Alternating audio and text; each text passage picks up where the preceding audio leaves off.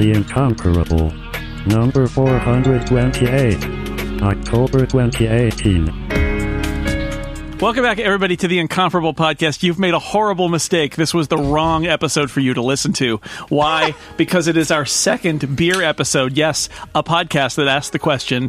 Yeah, now I have to formulate a question. If podcasters drank beer throughout a podcast, what would happen? And I think you're going to find out it's not pretty. Joining me to drink beer, the same beer, and discuss it are these wonderful people. First off, I'm going to introduce our official beer picker. There's probably a, a sommelier. Can I say that, or is that only for wine? Cic- Cicerone would be the. Uh, I'm not. I'm not certified. I don't know what that means. So he's our beer picker, certified, uncertified beer picker. That that's him. It's Jesse Friedman. Oh yeah, How you doing? he's back. He's picked more beer. He shipped it to all of the people who are not in this room with me, uh, who I will introduce now. Um, in uh, the same location, more or less, we have two drinking beer people. Brian Hamilton, hello. You asked what happens when podcasters drink beer, and my answer to that is most of low definition. I have podcasts. They make podcasts, probably, yeah. But then we're going to talk. We're, it's a it's a podcast where we drink beer and then talk about it.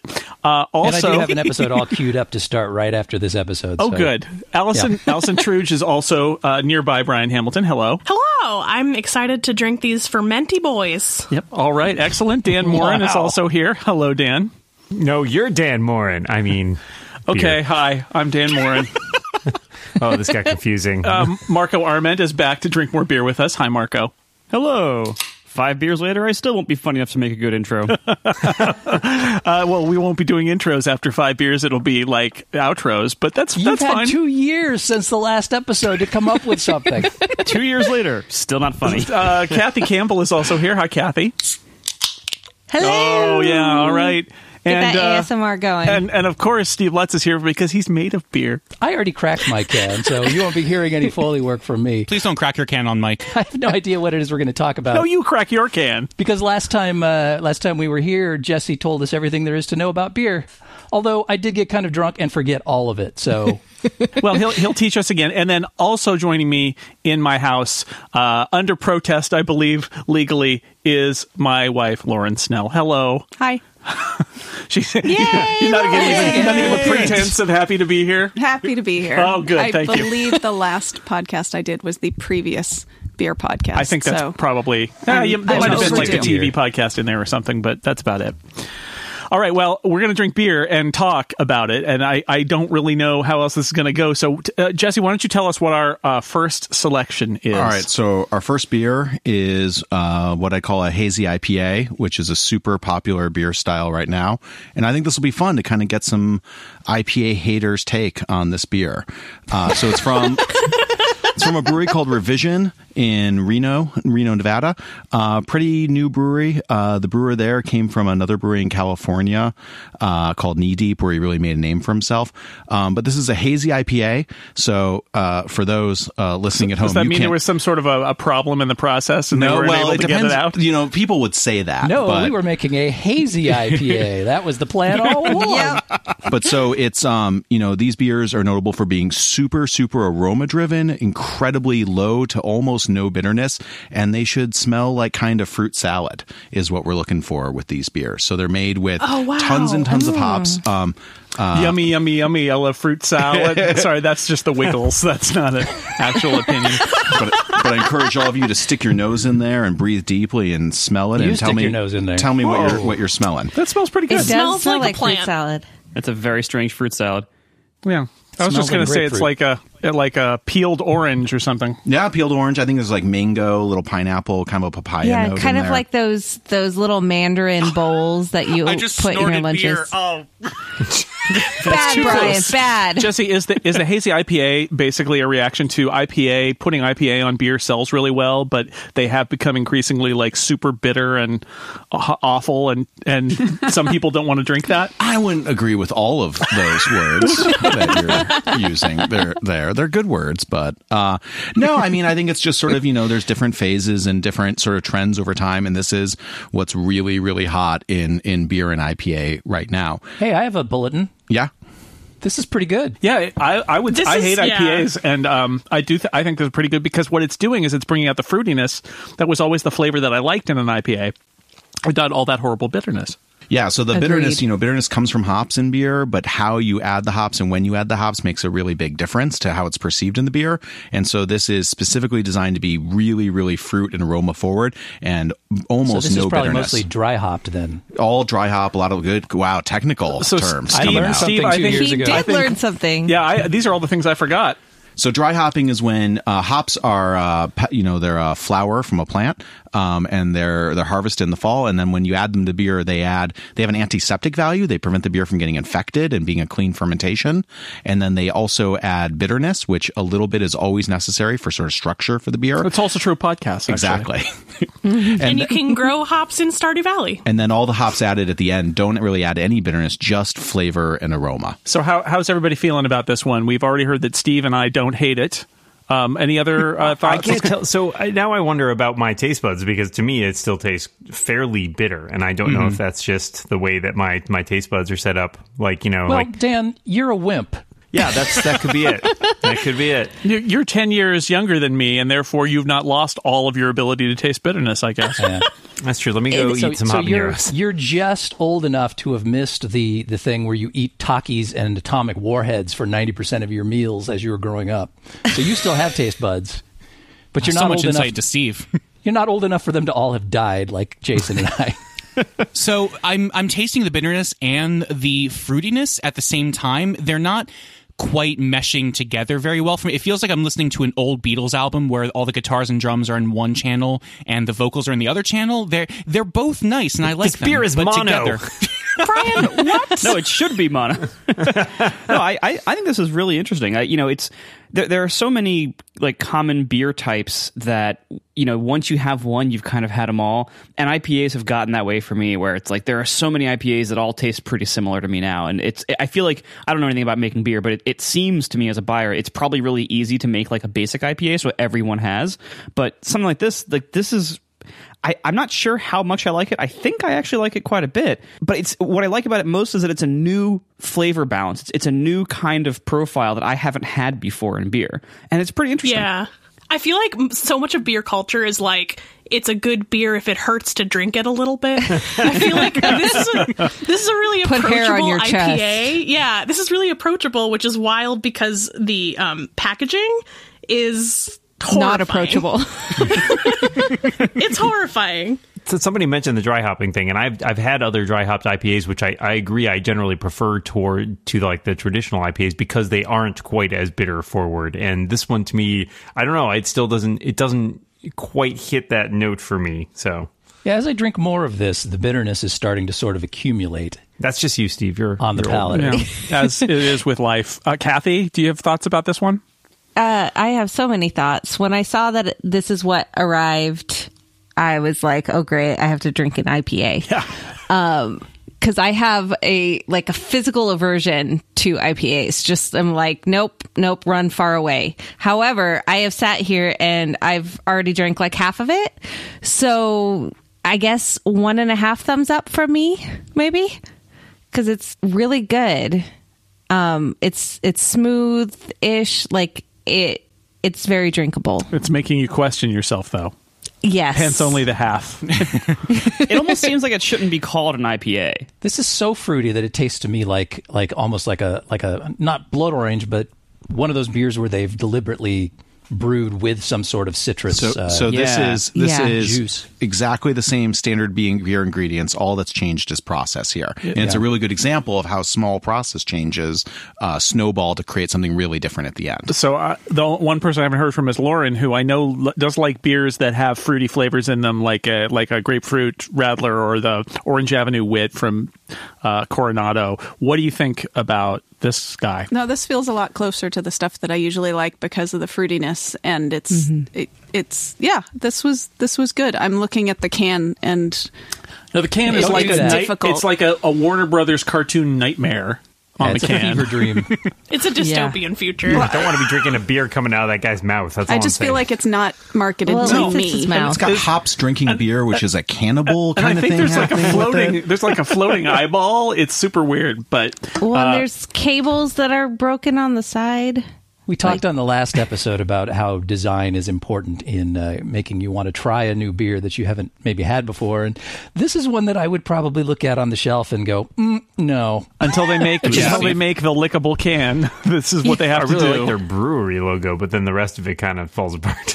It, it- this would be a can that I would bring to a party just to have it be like a conversation piece. Yeah. I'm drinking out of a plastic cup, so I have not seen the design yet.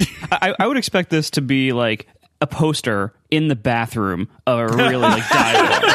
Right, that would be amazing. Yes. Like this should this should be fuzzy and glow in the Yeah, black like light. after you've drank a lot, you go to the bathroom and you see this. You're That like, was- whoa, I It gotta kind stop. of looks I like a gotta poster stop. that should be in Brian Hamilton's childhood bedroom. on the right side here is that was that like a mash tun that somebody's ripped the limbs off of? Yeah. And then if I look to the left a little bit, it appears that other mash tuns have done this to this. It's a This post-apocalyptic victim. beer It It is. dystopia. It is. Yes, it is a. Uh, well, uh, this is great. If you're just joining us, we are the, t- the t- talking about labeling in beer cans. That's what this is. Okay, we got to take a little break from the drinking in order to tell you about a sponsor. This episode of the Incomparable is brought to you by Linode. Linode is the place where the Incomparable is hosted. With Linode, you have access to a suite of powerful hosting options with prices starting at $5 a month, and you can be up and running with your own virtual server in the Linode cloud in less than a minute. Whether you're just getting started with your first server or deploying a complex system, Linode is the right choice for you. They've got the fastest hardware, they've got the fastest network, they've got fantastic customer support behind all of it. It's never been easier to launch a Linode cloud server. They guarantee 99.9% uptime for server availability, and once your server is up, they keep it that way and they offer additional storage too. Block storage is now out of beta and available in the Fremont Newark data centers. Linode is great for tasks like hosting a large database, running a mail server, operating a VPN, or how about running a tech blog and a podcast network? Because that's what I do on Linode all the time. Linode's even hiring right now. Go to linode.com slash careers if you want a job at Linode. The pricing options are great. Plans start for $5 a month. You get a one gig of RAM server. They offer high memory plans too. As a listener to this show, if you go to linode.com slash snell, you'll support us and get $20 toward any plan. Do the math. That's four free months of the one gigabyte plan. And there's a seven day money back guarantee, so there's nothing to lose. Go to linode.com slash snell. You can do it now. If you're drinking beer, you could do it later if you wanted to. Learn more, sign up, take advantage of that $20 credit, or just use the promo code SNELL2018 at checkout. Remember that, SNELL2018 at checkout. Thank you to Linode for supporting the incomparable. We're going to move on Well, to. so speaking of design, Yes. we're, our next bottle is is a classic. It is proudly, relentlessly set entirely in uh, what font is that, Jason? I don't oh my look god, at- this is well the the outline is in Comic Sans, like the, all the stuff around the outside. so the, they they actually redid this label a few years ago, and they reset the entire thing in Comic Sans a second time. Uh, so this is a beer called Pliny the Elder. This is a super super famous beer out of Yes. Northern California. Uh, people go wait in line at the brewery for hours to get this fresh. Uh, this is the beer that essentially invented double IPA and really helped establish sort of this West Coast IPA style. So the beer we just drank, in a lot of ways, is sort of reaction to these kind of beers. So this is a super famous beer. It's been widely regarded as one of the best beers in the world. And and Jason no is making a terrible face. no right now. pressure. I'll What give you have a you done to reaction to, me? those kinds of beers. All right, we're pouring. Here it's happening. So what do you guys think? This tastes like I remember black coffee tasting like the first time I tried it. Really? I was gonna say I think this is really drinkable. Uh, In that it is a liquid or in that it tastes good? I, I mean, I, I just think it, it's it's like really balanced. I'm into it. So this, you would Jesse, you would describe this as sort of being one of the things that really kicked off the the uh, well, not the, as a double IPA. It's it's like a major figure in the kind of yeah, IPA this fi- is this is sort of like an important seminal. Some this is an iPhone four of beer Okay, releases. thank you. It's, now I Like, holding it understand. understand. Now, I mean, th- this is the first beer. This is the only beer in this entire set that I had heard of beforehand. Although I don't think I've ever had it, and uh, it is pretty nice. It's it's super bitter, but that is the point. And as as an implementation of a super bitter IPA, it is a very good, clean version of that. So I think you know it's fine if people don't like things this this bitter, but if that's what you like, they have succeeded. My wife is laughing because I'm actually holding my head now after drinking some of it. Oh God, the bitterness, the bitterness. If you like this sort of thing, this is the sort of thing you'll like. It's kind of a, a soft bitter though. Like it's not kicking you in the mouth with its bitterness. like it's very strong bitterness, but Jason it's is not. now profusely sweating. I'm wiping my eyes. wow. Don't Like, kill 'cause it feels, Jason. it feels like it was intentional. Like it, it feels like they they actually meant to create something bitter, and they did a really good job of it, as opposed to like they just suck at making balanced beer. So I would, See, I would call the I bitterness find it structured. weirdly less less bitter than the first one. So Hey, my, Yeah. my Great Great taste job, buds are guys! You successfully made a terrible beer. I like it. I'm not going to say it's terrible. It's it's not terrible. It's definitely of a particular style, and I've this is this is the only one amongst these uh, that I have heard a lot about. I've never tried it because I've never. Uh, I, I've I've heard a lot of people around me who are sort of beer nerds um, going, "Oh God, Pliny the Elder is they're they're going to have a keg of it at O'Brien's. Oh my God, we got to get there, you know, at a certain time," and that immediately turned me off. I was like, "Eh, no." Um, but I was always a little bit curious, and uh, I figured it would taste something like this, and in fact, it does. It's very bitter. This whole tasting is geared towards the IPA curious. That's what we're our our core audience is here. I would I would not line up for this beer. Like it just tastes to me like I can't I couldn't distinguish it between this and and other similar types of beer I had. I wouldn't what stands out about it. In that way, it's not like the iPhone. this is the Samsung of beers. This is actually the slightly less rare of the two Pliny's. Um, the the younger is the one that's in the even smaller batches, right? Well, the younger they make is so this is a double IPA. It's about nine percent alcohol, and I think one of the things about it is it's again it's that sort of you know like Marco was talking about the intentionality. You really hides that alcohol completely. It's about I think it's a very you know it's a classic. It's not sort of modern, but it's it's a classic. And I'll agree. Uh, it doesn't taste boozy to me. Jason's going back in for more, and no one's forcing him to. Oh God, I regret everything. I taste the alcohol in this pretty strongly. To be honest, I would say like it, I I have I see, I taste a lot of similarities, which is not a coincidence, between this and Dogfish 90, which is also I I think like a similarly you know long done IPA. Yeah, right? of that same generation too. Yeah, and it's got a little more sweetness. There's a little more color, a little more malt. You know, sort of very much traditional uh, craft brewing technique. Yeah, and, and the, you know the 90 is one of my favorite beers, if not my favorite beer. And I wouldn't say this beats it, but it is on the level. I think it's it's nearby.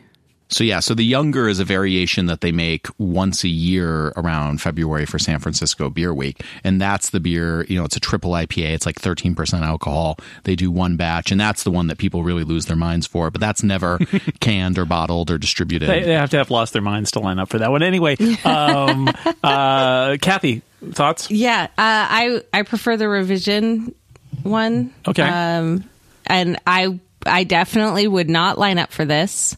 Um, if somebody handed me it to drink or say mailed it to me, yes, I would open and drink it. Um, I don't believe you. I really don't think you would do For- that. if somebody said it to you for a podcast, Hypo- hypothetically speaking. hypothetically speaking, uh, but yeah, I don't know if I would I would go and order it. okay. Uh, Truge, uh, you just heard Brian say that it was like his first drink of black coffee. What are you thinking? I don't know. I feel like I wonder if it's just like uh in contrast to what we just drank. I actually don't find this bitter at all. Is that just me being a poet? That like I'm just used to this kind of bitterness? Yes, that's exactly it. What I will say is that it's actually not set. It's either set in Comic Sans that they have stretched vertically, which Yes, is a they have. cardinal sin. No, Comic Sans doesn't have the serifs on it. Well, I was going to say, or it's actually Comic Neue, which is the Comic Sans reboot that came out maybe two or three years ago. Ah, these comics with their reboots, I'll tell you. That's what ah, I'm man. It's probably not saying. comic anything, Either but it way, is it's a terrible unpleasant as font. Comic Sans. right. Because It's- when you look at Comic Sans, what you, the first thought you, you think is, let's have more of this. Let's make another one of these. right? It needs to be refreshed. It's a simple design, though. It actually reminds me, Jesse, of last time we had the Alpine. Yep. And it's a like super simple. It's just a circle with the name in it, and then there's kind of like the crest around the. It's it's a fairly simple design. I do like that about the about the label. See, I said something nice about the label. It's label. very green. It's very green. Christmassy. Green and red. Sure. It feels very classic. It feels like something you'd find like in an older relative's, you know, prized beer cabinet or something. but it is like it's so strong that it's kind of it's almost like fatiguing. Like if I were going for a second beer, I would go for another revision before I'd go for another one of these.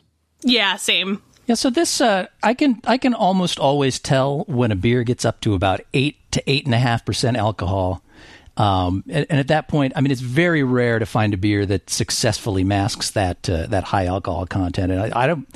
I, I, I hear you saying that you think this does. To me, it doesn't. I very much taste that alcohol base as soon as the bitterness moves out of the way. I think I think I have a harder time with the revision in some ways because it felt to me like the fruit was competing and almost there to try and mask. It's called the stereo, Dan. We've invented Yeah. a term for it, and it's called stereo.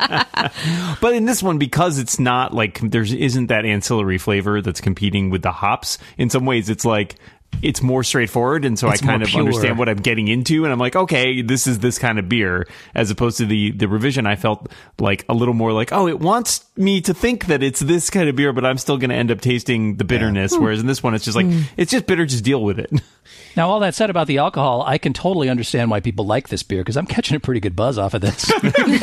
yeah, honestly, same. if the last beer was actually stereo, to continue the metaphor, this oh, one boy. feels mono. And I don't want to call it one note because that's a little too negative oh for how I feel about it because it's also, kind of way too much music.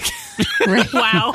No, I think this metaphor totally works, and I'm completely with you. No, it, no, that that it, it is it is a singular flavor in the way I totally get it. The the hazy Yeah. Is citrusy and it's also, you know, bit a little bit. It's got that bitter too. And here it's it is one thing. It is what it is. it's fine. I appreciate a beer that's straightforward in that way. And mono, mono is more. What we've learned here is to get the mono version of Sergeant Pepper's if you're going to choose. I didn't know we were going to learn that on this episode, but that's the kind of There you surprise you, get in the I am incomparable. very small. Should we move on to beer number three, Jesse? what are we doing next? This is the one with the three on it. This is the one with the three on it. So we are All right. we are leaving IPA land and going to sour Hey, beer town. goodbye, IPA land. Uh, Farewell. Screw you. This beer comes on. in a green bottle with a cork, Happy New Year! I'm really scared. which is how you know it's Huzzah. fancy. Woo! I love all these all these pops. Uh, so this is a beer called a gueuze. Uh, it is brewed in a specific region of Belgium in sort of the southern neighborhood of Brussels, uh, kind of like you know Champagne. It has a region you can only brew it there. Um, this is a super super traditional beer style, and it is made in in very specific ways. Uh, to make this beer, they brew the wort, which is the sugar water that you make out of the malt. Uh, they brew it with aged hops, and then in all other beer brewing processes, you would add yeast uh, to ferment the beer. This beer is pumped into a large, shallow tub with windows, and a nice, gentle breeze comes in, and whatever yeast is in the air lands on it, and it is spontaneously fermented. So no That's yeast. how I write poems. Uh, so no yeast is added to it. Uh, that is allowed to ferment and aged in used wine barrels. And when that is done, that is a beer called a lambic. This you then take one year old, two year old, and three year old versions of lambic and blend those together. And what is so interesting is in Belgium there are breweries, and this they, they now brew, uh, but there's now breweries that they only blend. They actually don't do any brewing at all. So this is an incredibly traditional, uh, classic style of sour beer made entirely spontaneously, and then the art of sort of blending it together is what sort of puts it all together. La- lambics often have like a fruit flavor, don't they? They can. This is no unfruited, you know. So what you're we're looking for here is bone dry, super super dry, and one of the uh, fairly a sour, uh, kind of uh, footy, like stinky cheese in a good way. Oh, And then- delightful. I wish they put that on the label. oh, it does say foot in it. If on this the was an. American beer in a can, it would have a giant Monty Python esque foot yeah, right on yeah, it. exactly. If, if revision made this but in beer. a good, yeah, Monty Python's good because a good foot, you know. I, I should say now. So Jesse was uh, co-founder of Almanac Brewing in San Francisco, Mm-hmm. which uh, specializes in sours. So I'm not surprised that you are giving us a sour here. We've gone from bitter to sour. You you left Bittertown behind, but guess what's next door? Sourville. Don't worry, Dark Beer Town's just down the road. That's so Forget great. it, Jason. Yeah, it's yeah. Sourville. It's Sourville. So right away, I resent the fact that they made me work this hard to open my beer. There is, in fact, a cork in here. I'm I think guessing that's kind of because adorable. There's still live yeast in it, and it's less prone to popping the cap off. Yeah, so it's it's naturally fermented. So these usually will be they're blended, they're put in the bottle, and then they're naturally carbonated, just like champagne. I hate that I'm about to say this, but it's kind of got like a kombucha quality to it. Like it's that sour. Oh, sure, absolutely. And I'm so into that, and I hate myself. I love everything about this. I love Wow. the fancy oh, bottle. wow. It's beautiful, and I love the taste, and I love the the cork. This is I love I love think this is great. Belgian beer in general. Um, this is different because it's a sour, but um, I do kind of I wouldn't drink a sour every day, but as a special treat to have a have a sour beer, I I, I kind of like it. What's everybody else feeling about this? Well, this is like they melted down a bunch of lemon heads. I feel like it needs. I feel like it needs a. Um, I don't know. I, I've had a lot of sours recently because I feel like it's become sort of the new IPA craze in some places. Is like we're moving on to sour beers, and I've been to a couple breweries that just use sours, and there's there's a big range. And I also find that it's one of those sours are one of those beers that the the more you drink of one in some ways they start to mellow out. And especially if you do a tasting of like three or four different ones i'll drink like go down the line and drink more sour beers and then come back to earlier beers and be like oh that's not as bad now. I actually like feel like i wore out all those sour taste buds. Uh, but right after the bitterness like it definitely is a very different flavor. I, I think i would be nice to cut it with some sweetness. Maybe if you had some like some maple syrup you call it a canadian goose Oh damn! Interesting. good night everybody Boy, I'm oh out. god. yeah, No. There's historical precedent for what you're suggesting. So people Thank God. actually will sweeten. Will you know? You can get lambics that have been sweetened afterwards, or there's uh, German style beers that are traditionally served with a sweet syrup. So like uh, a beer like called a Berliner would be served with Woodruff syrup, which tastes like marshmallows. sign me up for that No, it's gross. Brian, how are you feeling? This is my favorite beer of the bunch so far, which is not surprising to me because it's not an IPA. I'm sorry, but I really enjoy the. It, it, it feels more complex, even though I know it is unfruited and just a sour beer. It is extremely dry, which is something I really like in wines. So I'm not surprised I really enjoy it in beer. Uh, yeah, I really enjoyed it, and the bottle was a nice, fun little touch to try to open and uh, you know get a little bit more of that classic wine experience almost. It's definitely mono, definitely mono, not stereo. I got to tell you, you, you could have given me this bottle and told me that this was a real dry champagne, and I would Oh, be yeah. drinking it right now thinking that's what it was. Yeah, so you really have lost uh, all your taste buds then, Steve. yeah. No, this tastes like cha- dry champagne. Uh, that's Quite as- I- yeah I it's not totally quite get fruity that. but yeah Marco, how you feeling about this one? I have never met a sour or a lambic that I liked. Oh. And that still has not changed. All right, a pa- hard pass from Marco. Uh, who else? Anybody else? Uh, yeah. Words that I never thought I would say. I prefer the IPA. Oh, oh, all right. Well, we're definitely team, dividing finally. into the, the people who are moving back to, to Bitter Bittertown and the people who are staying in Sourville. I, No. I don't like how this hits the back of my throat. I don't like how it sits on my tongue. The one Lauren, or Lauren says good- more for me, except that's not how it works because you have a different Here, bottle. Lauren, I shall pass this through the internet because that's how that works, right? Yeah, I, I do appreciate the uh, the bottle and how it's put together and the graphic design on it. Oh yes, but we didn't even talk about the graphic design of the bottle. Oh, it is a pretty It's- bottle. It's a very pretty green, and it's got like a paintbrush three on the front, Yeah. and very good font choices. No Comic Sans or Comic Neue or anything like that. It, it feels very font regal. right on the bottle. yes, it does. It's the Gravity Falls beer. It's the journal No from Gravity weird Falls. Warner Brothers nightmare cartoons on it. Yeah. The the label also says it was imported by imported in Belchertown, Massachusetts. So I got to respect that. Oh Belchertown. wow! yeah, right. good old All Belchertown. beer Don't goes know through where that Belchertown. is. All right. All beer ends up in Belchertown. Reference Wow. acknowledged.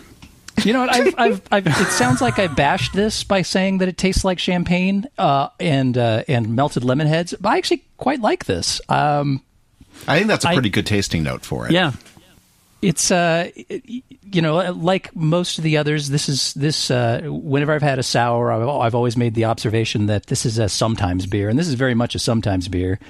And if I was in the mood for a beer, I might pass it by completely. But if I was in the mood for something very specific, which is a beer that tastes like champagne, this is quite this is quite nice. I, I'll also add that like the more I find that the, the the tricky thing for sours with me is always the shock of the first drink of a sour is like Uh, when you're depending on like what you expect, especially coming from a bitter beer, is like whoa, you know, like puckering sour. But the more that you drink them, I think, and like the expectation plays into it, I think it kind of mellows out. Yeah, it gets easier to drink. I'm noticing that it is best by 2037.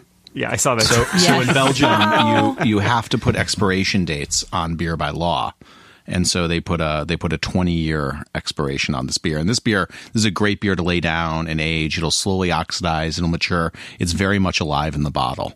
I uh, will get a big um, bottle of a Belgian or Belgian style beer from time to time that has a cork in it.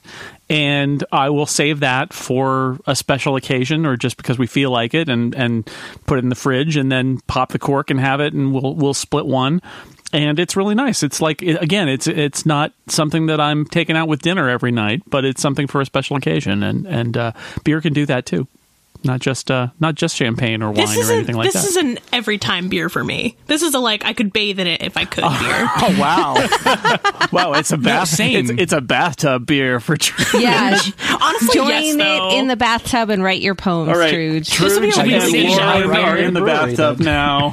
I mean, it's brewed in a bathtub effectively, so you might as well just go visit the brewery. Just and dive more of a Belgium. shallow pool. Destination Belgium. five. I mean, I agree, not about the bathtub thing, but I really enjoy sour beer. So when it comes down to like, if I'm at a bar and I'm not drinking what I usually drink at home, I will experiment and try different varieties of sours. And sour is one of my favorite ones to experiment with because it's a really great contrast between sour and whatever other flavor they use in the beer. And I really enjoy it. So the first three beers we've had, we've had two IPAs and a sour, and I'm reminded of the time that I took my uncle to who's from Pittsburgh to a uh, to a brew pub. It was to Karl Strauss's in San Diego, and he actually asked the uh, the waitress, "What is the thing you have that is the closest to Miller Lite?" And I'm Oh, thinking now that anybody who's like my uncle is listening to this podcast, going, "When will they drink beer?" because This is this we- is a we're all- style of beer that's been brewed for hundreds and hundreds of Oh, years. I know. It's just it's just there there we we are in interesting flavor areas that are not uh, what Americans have been trained Yeah, over many Jason, many we're years to just getting of. started on Oh, the weird boy. flavors here. Oh no! What's next, Jesse? well, What's I next? brought I brought you a dark beer, Jason. Thank so goodness. this is this is a beer uh, from a, brew, a v- the confusingly named brewery spelled B R U E R Y. Uh, located, they're in Orange County, California. It's a pun on the owner's name. Um, this is a coconut macaroon imperial stout uh, brewed with vanilla and aged in bourbon barrels.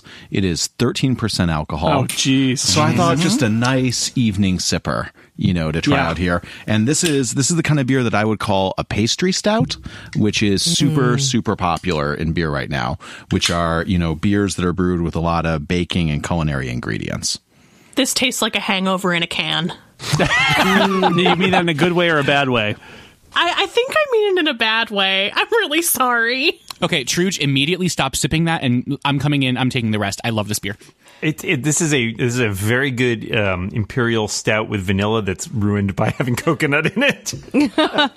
I want a beer float with this really mm. badly It's right the- now. That's the pastry angle. I think this almost Yeah. is already a beer float. Like it seem it tastes so sugar. Even I don't, I don't think there's sugar added, but it's like It's like I, I got a little bit on my hand. It kind of dribbled down, and my hand's like really sticky. now.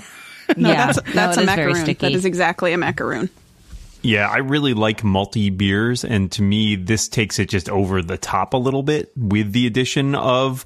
I find the coconut, like coconut, I have problems with in general, but I find it cloys a little bit when you add it to the rest of the stuff that's in here because vanilla and you know the the malt and the stout already feel like they impart so much sweetness to me that it feels like gilding the lily. Yeah, this is going to be hellish when it warms up. Ooh. It's gonna, open, it's gonna get really good when it warms up. I like I, li- I like the Maui coconut porter, which we had last time. I will buy that occasionally. Um, this is a bit much even for me in the sense that it is it is everything I like, and then way too much of it. it's like too much of Up it. to It's like 11. saying, Too much of a I- good thing. I'll also say that, I'm like, gonna have more. I, like all of us, when we really think about it, have had uh, a horrible experience with whipped cream vodka when I was a teenager. So, anything. They didn't even have whipped cream on that vodka when I was a teenager. So uh, anything that like is vaguely like alcohol and vanilla flavored makes me feel like I'm 19 and hungover for the first time. So So Brian, That. Brian, however, uh, apparently came and stole it away because he uh, really liked it. He can have all Uh, of it. give me my hangover in a can and I'm set for the next week. This is like I agree that this is a little too much and it's everything I love, but cranked up to eleven. Jason, that one's for you. Yeah, I thank you, my, Brian. That was a very nice reference. Acknowledged. I love when you go a little over the top and exaggerated on, you know, many things music, movies, all this stuff. And apparently now beer, because I just discovered this beer as something that is definitely over the top and difficult to drink, but it is so rewarding and, uh, Tasty to me. I don't know. I love it. I love the vanilla and alcohol. That's why I think it would be really good in a beer float because the vanilla ice cream would really help mellow it Kind out dilute it a enough to bit. where, yeah, There's so much more just a little sugar bit. in there too. I don't know. I feel like it would just I think add to it'd the be, overall sugar. it'd be more like a beer affogato because like what you want is a small amount of this. Like it's almost like a, like like dessert wines. You don't get a giant glass of dessert Yeah. wine. You get like a little tiny glass. This I feel like, which is hilarious because this comes in this giant pint sized can. But, like, what you really 30% want with this is like a half can. You want like like you know like a, like a short glass of this as a dessert beer in a small liquid quantity, and then maybe Yeah. you could put a scoop of ice cream in it or something if you want to. But like this this to me is a dessert beverage, and you would I would never want to drink the entire can of it. No, definitely not. I will say for a beer that's 13% alcohol, it I can't taste it at all. This really is like like like drinking a, a snifter of port. You know, Yeah. Yes. uh, really strong port. Yeah. You know, it's it's it's the initial taste of it. Um, the first the first sip I had, I was like, "Huh, well, there's some strong alcohol," and then this really nice wash of vanilla and coconut and chocolatey notes kind of overtook it. The, the more tastes I have of it, the the less that alcohol uh, is is overtaken by the by the the sweet notes, and I'm left with what is very definitely a 13% beer. Well, I, That, I, uh, I, I, honestly, I like this a lot. I mean, it is, you know, you're right though. The alcohol is not hiding. I mean, it's it's almost as it, it's actually very similar in many ways in that profile to another Dogfish Head beer that I like a lot, the Worldwide Stout, um, where it's like it's a very very rich, very alcoholic stout. I think it's something like 15, 16 percent, something like that.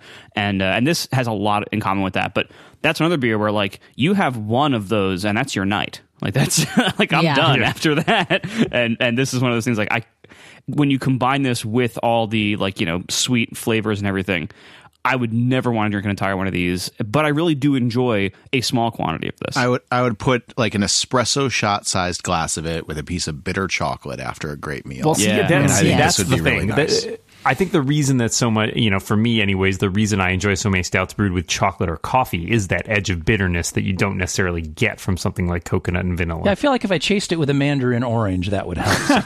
Well, I was going to say, Steve, this reminds me of like like Christmas, but a sad Christmas. Where you need to, you need to have have a little high alcohol. I wanted to ask All about. Christmases are sad, Oh Jason. no! Um, I I needed uh, to ask this uh, alcohol percentage. Yeah.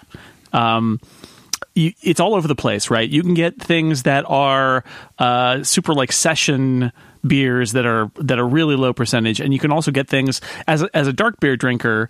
The imperial stouts I see on menus and places, I'm like, oh boy! And a lot of those, to me, I always say taste like cough cough syrup. They're Right. Yep. they're super boozy, and as somebody who doesn't drink hard alcohol, I really only drink beer and wine. Um, it usually is repellent, not always. Uh, I don't consider this repellent. It's it's weird, but it's it's not that. What as from a from a, a brewer's perspective and from a beer industry perspective, what does the alcohol percentage? You know, what goes into deciding that, planning that, marketing that? Like, what what's the why of the alcohol percentage? So it's it's always by design. It really should never. You know, this is why you do recipe development. Is you do test batches to figure it out. Uh, when you make beer, you take uh, malt, which is malted barley. Uh, so that is you essentially make like porridge out of that with hot water, and that's sugar water. And then you feed that sugar water to the yeast, and the yeast converts that sugar into alcohol. Now, where this gets tricky as where when you get higher and higher alcohol, uh, the yeast will have a harder and harder time dealing with it. And different types of yeast will have different tolerances for alcohol. Uh, Worldwide Stout, which we were talking about earlier from Dogfish Head, uh, that's, you know, north of 18%. And that's a beer they take over a month to ferment that. And it is an extremely, extremely difficult technical challenge to brew a beer uh, that high alcohol and keep the yeast alive. There's a lot of technical acumen to make that happen. Uh, so a lot of the higher alcohol beers, the reason they're so sweet is they start with a huge amount of sugar, and the yeast, you know, yeast tend to will ferment 70, 80 percent of the sugars that are available to them. You know, just different yeast have different uh, different levels that they'll ferment to. And so in this case, they're using a yeast that is very alcohol tolerant, but also leaves a lot of sugar behind. And that's why there's going to be a very sticky ring on my desk where this stripped. Yeah. it's, I can already see it forming. Like, oh god, when I You just like, lick that picked up. You don't want to waste did any it, of it. I have thought about that. Does it have the little ball thingy like cans of Guinness have? No, this doesn't have that. Those are for beers that are that have nitrogen in them. And nitrogen, it was originally designed by Guinness to replicate the feel of like a traditional cask ale. And so, um, you know, most beers just carbonate with CO2. These have nitrogen in them, and nitrogen won't come out of solution on its own in a beer. And that's why they have those little things that sort of start a cascade reaction and release all that nitrogen. So I've been getting lately. Um, Firestone makes a version of their Velvet Merlin stout called Nitro Merlin, And they tell you to pour it different than you've learned to pour every other and beer in your there's life. There's actually an instruction on the side that says um, flip this can over three times and then pour it hard into the glass, which is great because I do it. I throw it up in the air and all of that. It's and it's really good, but it's the nitrogen bubble, so there it's the little tiny bubbles. you can't see this, but there are cans of beer hanging from the ceiling like pencils that have been stuck into it in this garage. Those are the ones that didn't make it. There's a there's a nitro version of Left Hand milk, milk milk stout as well. Yeah. which Yep. is also big thumbs up good. on that. Yeah, and so nitrogen beer. creates that creamy mouthfeel, but it actually Smooth, yeah. suppresses a lot of the natural flavors in a beer.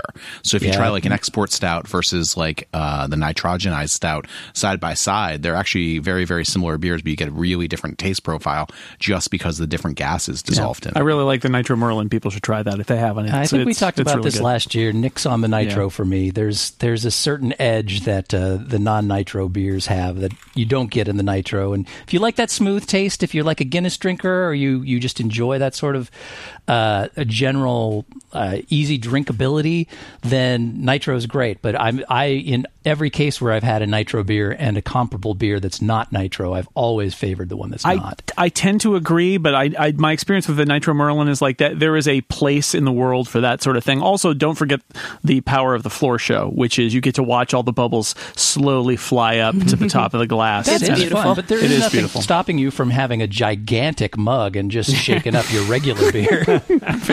also, like they, they, they've started doing nitro uh, iced coffee as well, and the cold brew especially. yeah. And it's like it's like this big show now, and you know, like the last couple of years, and uh, it's interesting because it, it has basically a similar effect where it's like I feel like the nitro kind of like sands down the flavor, like it sands down like the sharp points that oftentimes you want but that's also what cold brew coffee does so i feel like there you just have this nice mellow coffee drink that tastes like nothing vaguely coffee like and pleasant but you're doing the same thing with the beer That's like the only type of coffee I've ever tasted and been not like immediately like that's terrible. Well, when Kathy said it would be a good uh, float, that's actually very much like the nitro feel. The nitro is like a a, a, a beer float in a in a glass without Yeah. the ice cream because it's got that same creamy Don't kind do of that, thing. though. It does kind of dull it and dilute it, and it makes a, a different flavor. But I like you know a dry Irish nitro stout is a nice thing, but it's Yes. but it's not not everything should be nitrogenated. I guess is what I'm saying.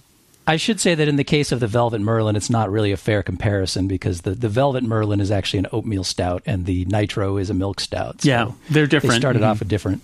That's my favorite thing about Nitro is that it's easier to drink because of the more mellow flavors and then also the uh, the mouthfeel. It, it's just such a pleasant drink. And yeah, there's places in the world for the sours and IPAs that really have those jagged edges. But I think one of my favorite beers of all time, again, we talked about this last year, was the Left Hand Nitro Milk Stout because it's so easy and drinkable and still pretty freaking flavorful, even if it's not as jagged as a traditional beer. All right, I think it may be time to move on to our next beer. Our I'm last very excited. beer. I'm Is- very uh, excited. Our next about beer this is one. also our last beer. Oh no!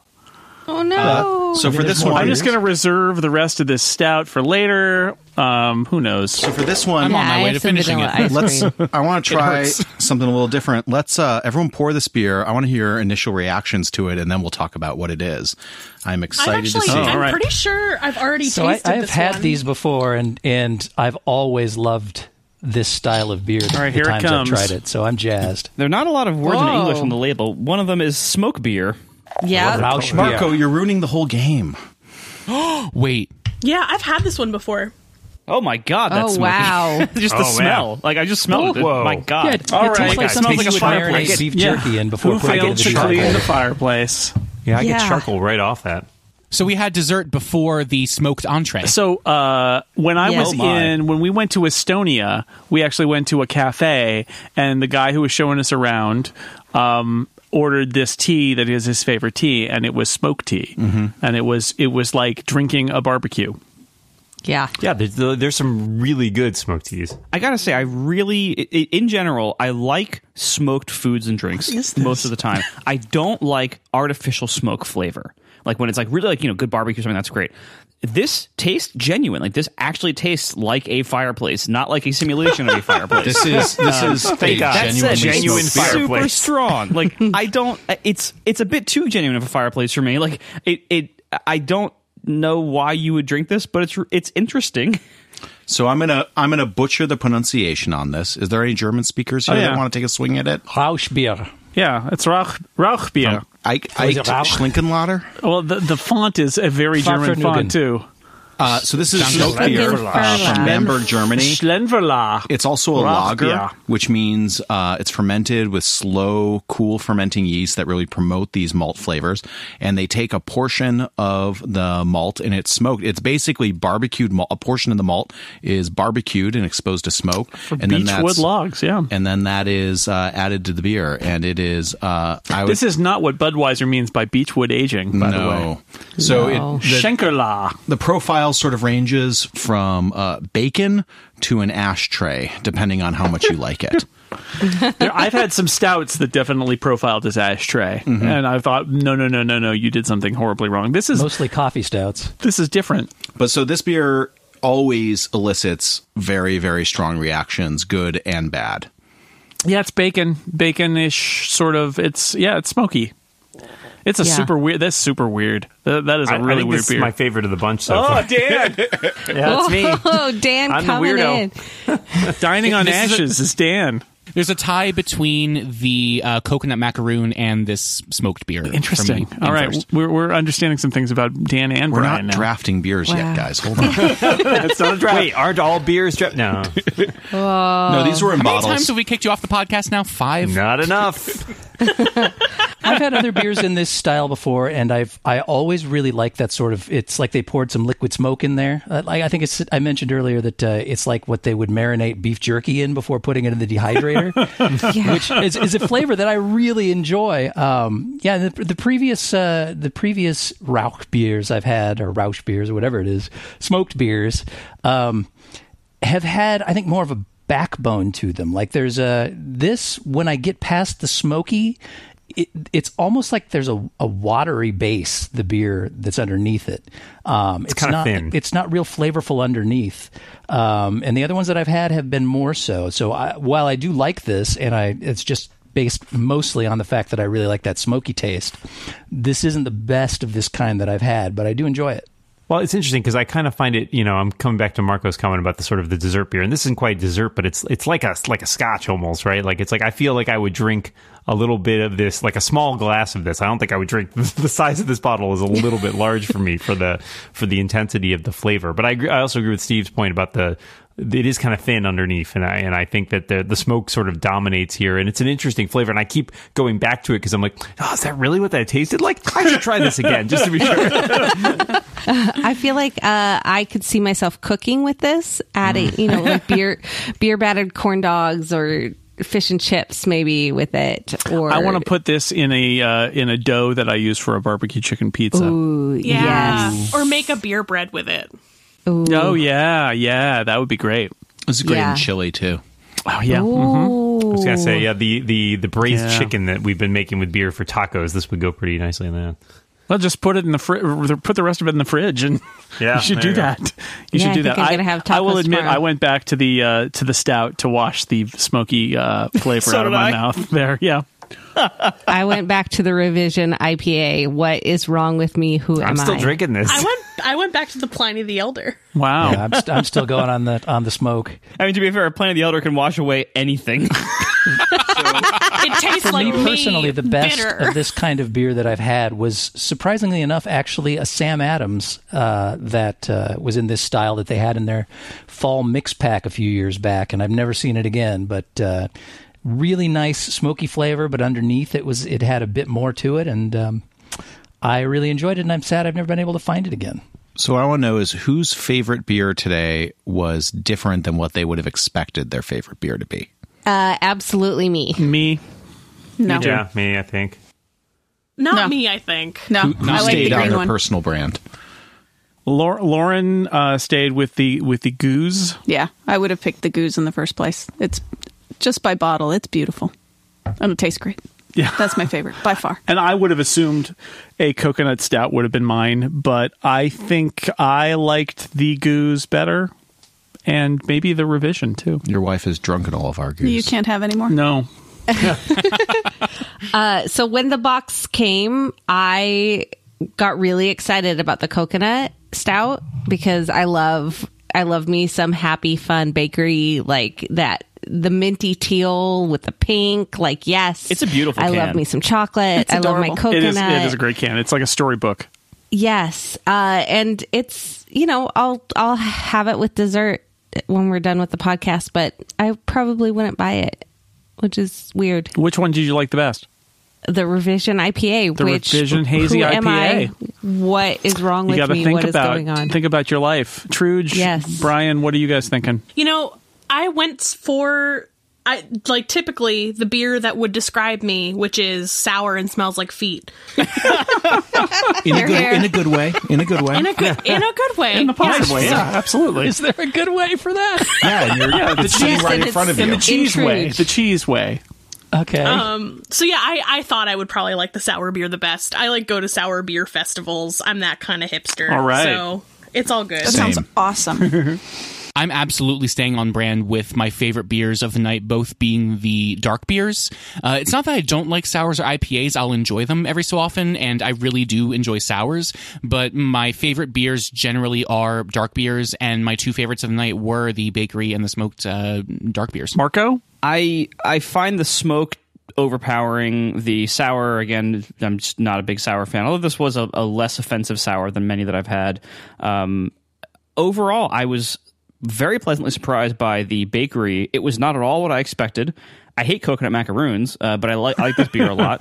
Um, that's they, they sh- why are they called macaroons? Actual macaroons are totally different and way better. That's true. There's a whole of thing. podcast Like, we could do Those about the difference between a macarons. macarons and a macaroon. macaroons, Yeah. macaroons, yeah. they shouldn't it, they shouldn't have such a close name because they're so different um, and so yeah so i i really like the Pliny of the elder and i really like the revision my number one's the revision uh, I, I didn't expect that not only for the wonderful demented label that it has which i i might want a poster of that in my bathroom uh, but also it's just really interesting and nice. And I- i'm currently on a low carb diet so I'm, i shouldn't drink a whole lot of these but so i have to like pick what's worth it.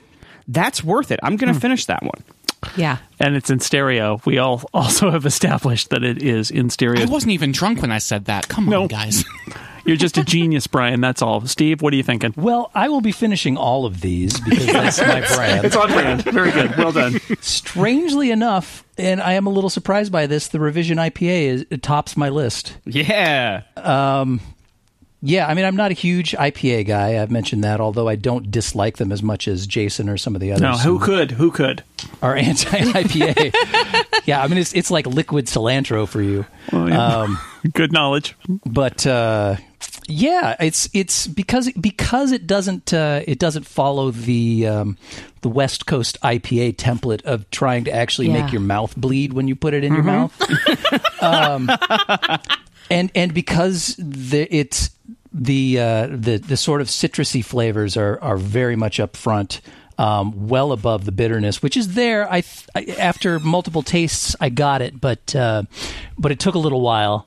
Um, it it worked very well for me. I liked it a lot. Uh, second, a close second is the smoked beer. uh, which I'm still drinking. I very much enjoy that taste. Uh, I wish it was a little a little manlier underneath the, uh, you know, a little less watery beneath the smoke. Um, but otherwise, I, I quite enjoyable. I will say that is the only beer of these that I found at the local Bevmo, and all of the bottles that they had had a like an inch thick layer of dust on top. So apparently, you're not the only ones that uh, don't really enjoy this style. Um, but yeah, d- definitely the the revision and. Um, from there, if I were to rank the rest, I would probably jump to the sour. Uh, and then, shockingly, my Imperial Stout is number four, just a little too boozy for me. And uh, the Pliny, the overhyped Pliny, is uh, not a bad beer, I will say, but not something that I would seek out, and certainly not something I would stand in line for. And Dan, how are you feeling about this? Well, going into it, I would have thought that the the stout because that's you know stouts and porters are Uh, kind on of the, brand, my right? favorite You beer. me, yeah. yeah. but I but the coconut and over sweetness of it is just it's too much for me. I can't. Uh, it's just too sweet. Um, I need a little more of an edge in there. So I would actually rank that pretty far down for me. Um, I think the smoke beer was my favorite just because it was the one that interested me the most. It's the one that I kept coming back to. Um, and it's funny, you know, Steve mentioned the, the cilantro thing, and I was like, yeah, I, I sometimes wonder if there is some sort of super taste or taste distinction for me because I find the, the taste of the hops just so overpowering. And it, it, really, like the revision for me, I, you guys ranked it all pretty highly. I, for me, it's, it's near bottom of the barrel here. Do you, do you like broccoli? I do like broccoli. Uh, then you're not a super taster. I had broccoli for dinner tonight. and then you're Dan, not a you super are also wrong frequently, so this might just stem from there. You just got a uh, you just But got I- a different uh, different kind of It's- flavor I, I there. can't. I can't just quite figure good out broccoli. I can't quite figure out where I would rank the rest of it. I actually, I, I would put the sour up pretty high because I think it is kind of interesting. Um, it's it's a very distinct taste. I thought Steve's champagne description was an interesting comparison, like pretty solid there. Um, the Pliny the Elder, uh, I think, is a solid like. It's exactly what it purports to be for me. Like, I, I definitely wouldn't wait in line for it, but like, I'm under no illusions about what it is. And to me, it's just very straightforward. It's got like this particular taste profile, and I get that. Um, so yeah, I think that's kind of middle of the pack, and then down into the the, the stout and the revision at the bottom because I just I neither I, I'm not sure there's a beer here that I would drink the entire one of just because they are all very distinct and very strongly Sure. flavored in particular ways. Um, like I, I enjoy them getting tastes of all of them, and I've been drinking out of my little you know four ounce taster glass, which is about the right size of these for me. But I don't think I would drink a, a full one of any of these. Yeah, for me, um, yeah, again, I think the gueuze was the one that I liked the most, but my wife's never going to let me drink that because she's going to take all of that. I have been sitting here drinking uh, more of the coconut uh, as we go. Um, just to get the smoke flavor out of my mouth, to be honest, that one I never want to Yeah. drink any more of that ever in my life ever. Um, but then I drink the coconut and I'm like, whoa, that's way too high in alcohol content. So I don't know. Uh, the gueuze and the revision, I guess, are the ones that I I choose. Um, There's a heck of a swing between any two of these beers, right? You go from one to the other, Well- and it always feels like whoa. so this is my question, Jesse. Was that the was that the idea here to give us some very distinct flavors? Yeah, no one wants to drink boring beer. And uh, I My tried to- uncle would like the closest thing to Miller Lite. That'll be at the next episode All right. where we'll we'll compare all the different light offerings on the market. no, I uh, I tried to choose beers that uh, were interesting to talk about, that I had something to say about. Uh, I tried to choose beers like the Revision and the Bruery Bakery uh, really follow current beer trends, Right. And then the Roush beer and the Gueuze are uh, imports that are like standard bears that are really classics, and then Pliny, I it was on the shelf and I took the opportunity to I had the chance to send it. You know, and a big piece of what I really like with the revision is uh, when I packaged that up to mail it to everybody, it was two days old off the canning line. And it's been about two weeks, and that beer has held up really, really nicely. And so, you know, what I wanted was beers that popped, beers that had great personalities, beers that tasted like what they're supposed to taste like, that you really get the brewer's intent. And I feel like with, and I wanted beers that would be divisive and, and turn people's just- tastes a little upside down. Turn us against each other. Point was to yeah cause a riot of some kind. well, and I think you largely succeeded. I mean, like that's like to me, like that, one of the best things about like knowing somebody like you who's a huge beer nerd is like you like this this selection you have here is the perfect type of selection if you're doing like a tasting flight and you want like you know a small amount of a bunch of crazy crap, right? That's that's what this is, and it's really cool. Like because you know it, like almost none of these would I actually want to buy a like six pack of. Maybe the revision. That's a and maybe the Pliny. That's about it. Like the rest are so uh, you know extreme. All I don't of want these a are whole lot sold as singles, except Singles. the revision, which comes Yeah, as a four sure. pack. If I saw any of these in a bar, I would say, "Huh, that's interesting." You know what? I think I'll try that, and they would be the weirdest beers in the bar, and I would love it. So Jesse, how do you rank these? I would. uh Or I sh- dare you? I amazingly, I agree with Jason. I think the uh, the gueuze. so showing my cards, the gueuze is like a huge professional inspiration to me. I think that's one of the absolute best beers in the world. But it's Would you also bathe in it? I it's such a such a waste. That would be a waste. Very Yeah. expensive beer. Well, you drink it afterwards, obviously. It's it's uh you know I've been to the actual brewery. It's a it's a second or third generation family run brewery. Can I just say, Yeah. if you like beer, you should go to Belgium. Yeah, go to Belgium is a- Belgium. Belgium. They've got French fries. They invented French fries. They they, they basically invented Waffles. chocolate. yeah, they have and a the war amazing ended every waffles, sixty feet as you walk around Amazing country. waffles, and then the beer is spectacular. Yeah, and the and history. can I just say, if you like beer, you should come to San Diego because the beer here is good. All right. Okay. It's not it's not Belgium, but it's fine. One of the amazing things about beer in the United States right now is there are amazing local breweries everywhere. And especially with a beer like if you're interested in hazy IPA, it's way less about um, the brewery necessarily than getting it super, super, super fresh. And with a lot of, you know, especially hop driven beers and fresh beers that should be served fresh and kept cold, uh, getting them close where those beers have been coddled, where those beers are made by, you know, brewers in your community, uh, that's really important too in terms of supporting sort of the local community because sending beer across country around the world, especially if it's hoppy, that's going to ding it up really bad. So if you're on the East Coast, drink IPA brewed close to where you are. If you're on the West Coast, drink IPA there. And you can find hazy IPA just about everywhere these days. Well, I'm so glad you sent us Pliny the Elder because now when people talk about how fantastic it is, I can go, eh. it's fine. you know, you can leave my name out of that one. Yeah. All right. Anything anything else about beer and the and what we've experienced here tonight before I wrap it up? Now's your time to get it all out, get the feelings out. I can't say if we if we are so lucky as to do a third beer episode at some point, can I request a stout that doesn't have coconut in it? I, I, I did not mean to repeat myself. Uh, abs- absolutely. I will say some follow up from the last episode that whatever coconut crazy thing we that the Maui one was that yeah. what it was Maui that we had coconut last time? porter. Yeah. I that was one of the only two beers from that. They ended up buying a six pack of afterwards, but that was too much. And yeah, I, the the saison was great. That I kept buying, but yeah, the You six know what? pack I of that was listened to that episode and you said, I can't see myself drinking a six pack of this. And it turns out you were right. I uh, Yeah. I do buy the Maui coconut porter, which comes in a four pack, by the way, not a six pack, and I I like it. But again, I parcel those out um, for like a special occasion where it's fun to have the weird coconut beer. Um, I will say the one from the last. That I will buy on an ongoing basis now is the Allagash saison Oh, yeah. because that's Yeah. really good. Great beer. Yeah, yeah, Yeah, and if I if I can get the revision here, I will probably end up buying this about as often as I buy that, which is you know a few times. Or find a, a, year. or find it a hazy good. IPA that's uh, that's local to New York, right? the New York area, Yeah. uh, other half out of uh, out of Brooklyn is making just incredible, incredible hazy IPA. Yeah, so get a Ah, local cool. one. I would check it absolutely get the uh, hazy IPA as well because I, I enjoyed that uh, well enough. Like that's the only IPA I can see myself getting myself outside of a bar. Uh, I'm also curious uh, for the people that were not on the last beer episode. Could we ask their favorite beers? That's a great idea. In, in real life. in real life, not just In in, real this, life, in yeah, this list outside for, this. for all of those who are, who are not. So, Kathy, let's start with you. What are you? You have a favorite beer or two that you like? Well, normally if I go to like a brewery or a pub or something, I will order a cider because I can pretty much 100% of the time I'm safe with that. I'm good. If not, like I'll get like a Hefeweizen, um, something on the lighter ale, blonde ale type of a beer. Do you have a particular like a, a br- uh, like a particular brand that like there's a, this is the beer that if I see it I'll buy it.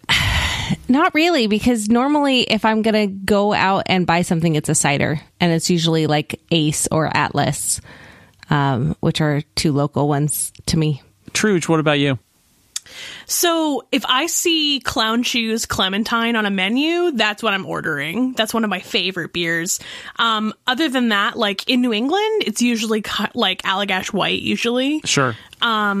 yeah. I guess those are the I, ones. I love Allagash White. That's one of those things as a West Coaster that I can now get that at our Bevmo, which is great.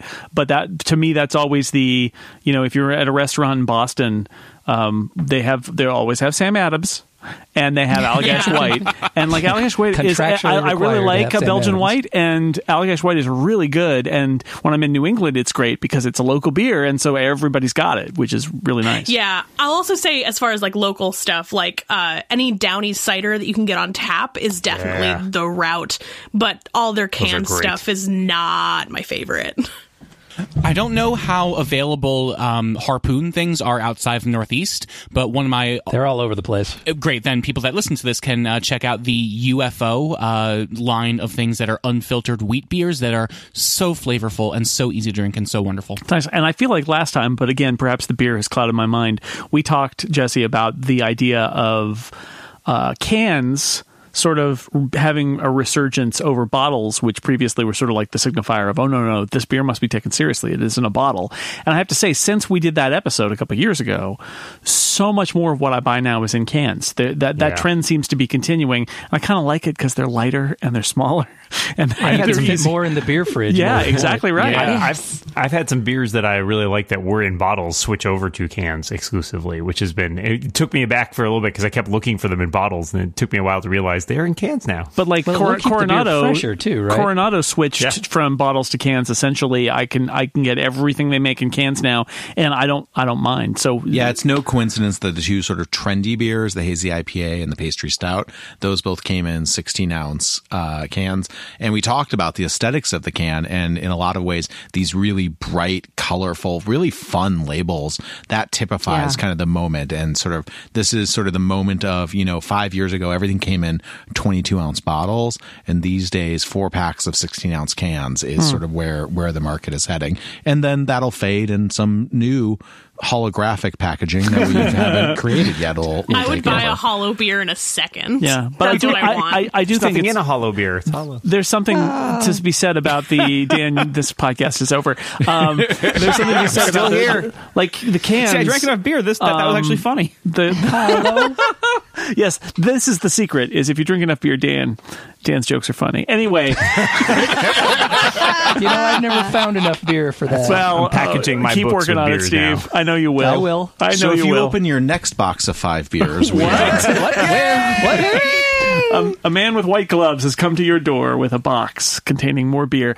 It's the uh, anyway the the the cans thing. It's just like you know it used to be sort of like a signifier, and now it's a different kind of signifier. I and I guess the that's new, all the marketing the of beer. new new hot thing right now in American craft beer is Pilsner. Wow. Oh God, not Ew. Pilsners. No. Yeah. No. Oh, there's so, hmm. and that was I- that was the problem with cans for the longest time too, is because they were associated with Coors Light, Bud Light, Pabst Blue Ribbon, Natty Light, and all of that. So when the craft beer thing hit, you know, I don't think you wanted to be associated with them. So cans were not an option. Um, okay, I'm going to wrap it up. I want to thank everybody for being here and drinking beer. Actually, wait a second. You should be thanking me, and really, we should all be thanking Jesse. Yeah, because what- he, what- well, he bought us. on. He bought us Thank you, beer, Jesse. I had all this beer and then I it was gone. and then you gave it away to weird people on the internet. You guys are Sucker. mailing me beer back, right? That's how Ah, this yes, works. it's beer pen Yeah. Uh-huh. Just wait Yep. for it. Yep. You'll be getting a lot of beer, a lot of beer in the mail. Here it comes. You'll never catch me, Copper. So, Send you some PBR. so um, I want to thank everybody on the panel here. Um, uh, Jesse is here with me in my garage. So is my wife, Lauren. Thank you. You're welcome. and we at least we, we got your beer. And uh, on the line we have Allison Truge. Thank you so much. Thank you. Brian Hamilton. Thank you. thank you i'm drunk Drink more of that smoke beer. Now we, everybody, this is the answer to the question of what happens when people drink beer on a podcast. We just got it. Dan Moren, uh, thank you. I guess. And I'm no, no thanks Snell. to you. No thanks to you, Dan Moren. All right. I'm not Dan Moren after all. Uh, that, well, it's only few of us can be. Okay, Kathy Campbell, thank you. Thanks for having me. Marco Arment, thanks for drinking beer with us. I can't believe I can kind of call this work. Thank you. sort of technically kind of maybe steve lutz uh, drinking beer is what you do It is, and it's such a joy to get to do this with a headset on. Um, I guess. no, this is great. We need to do more of these. Uh, Live Jesse. next time, live in person. No, Jesse's done it twice. We need to find some other sap that's going to send us beer. Right.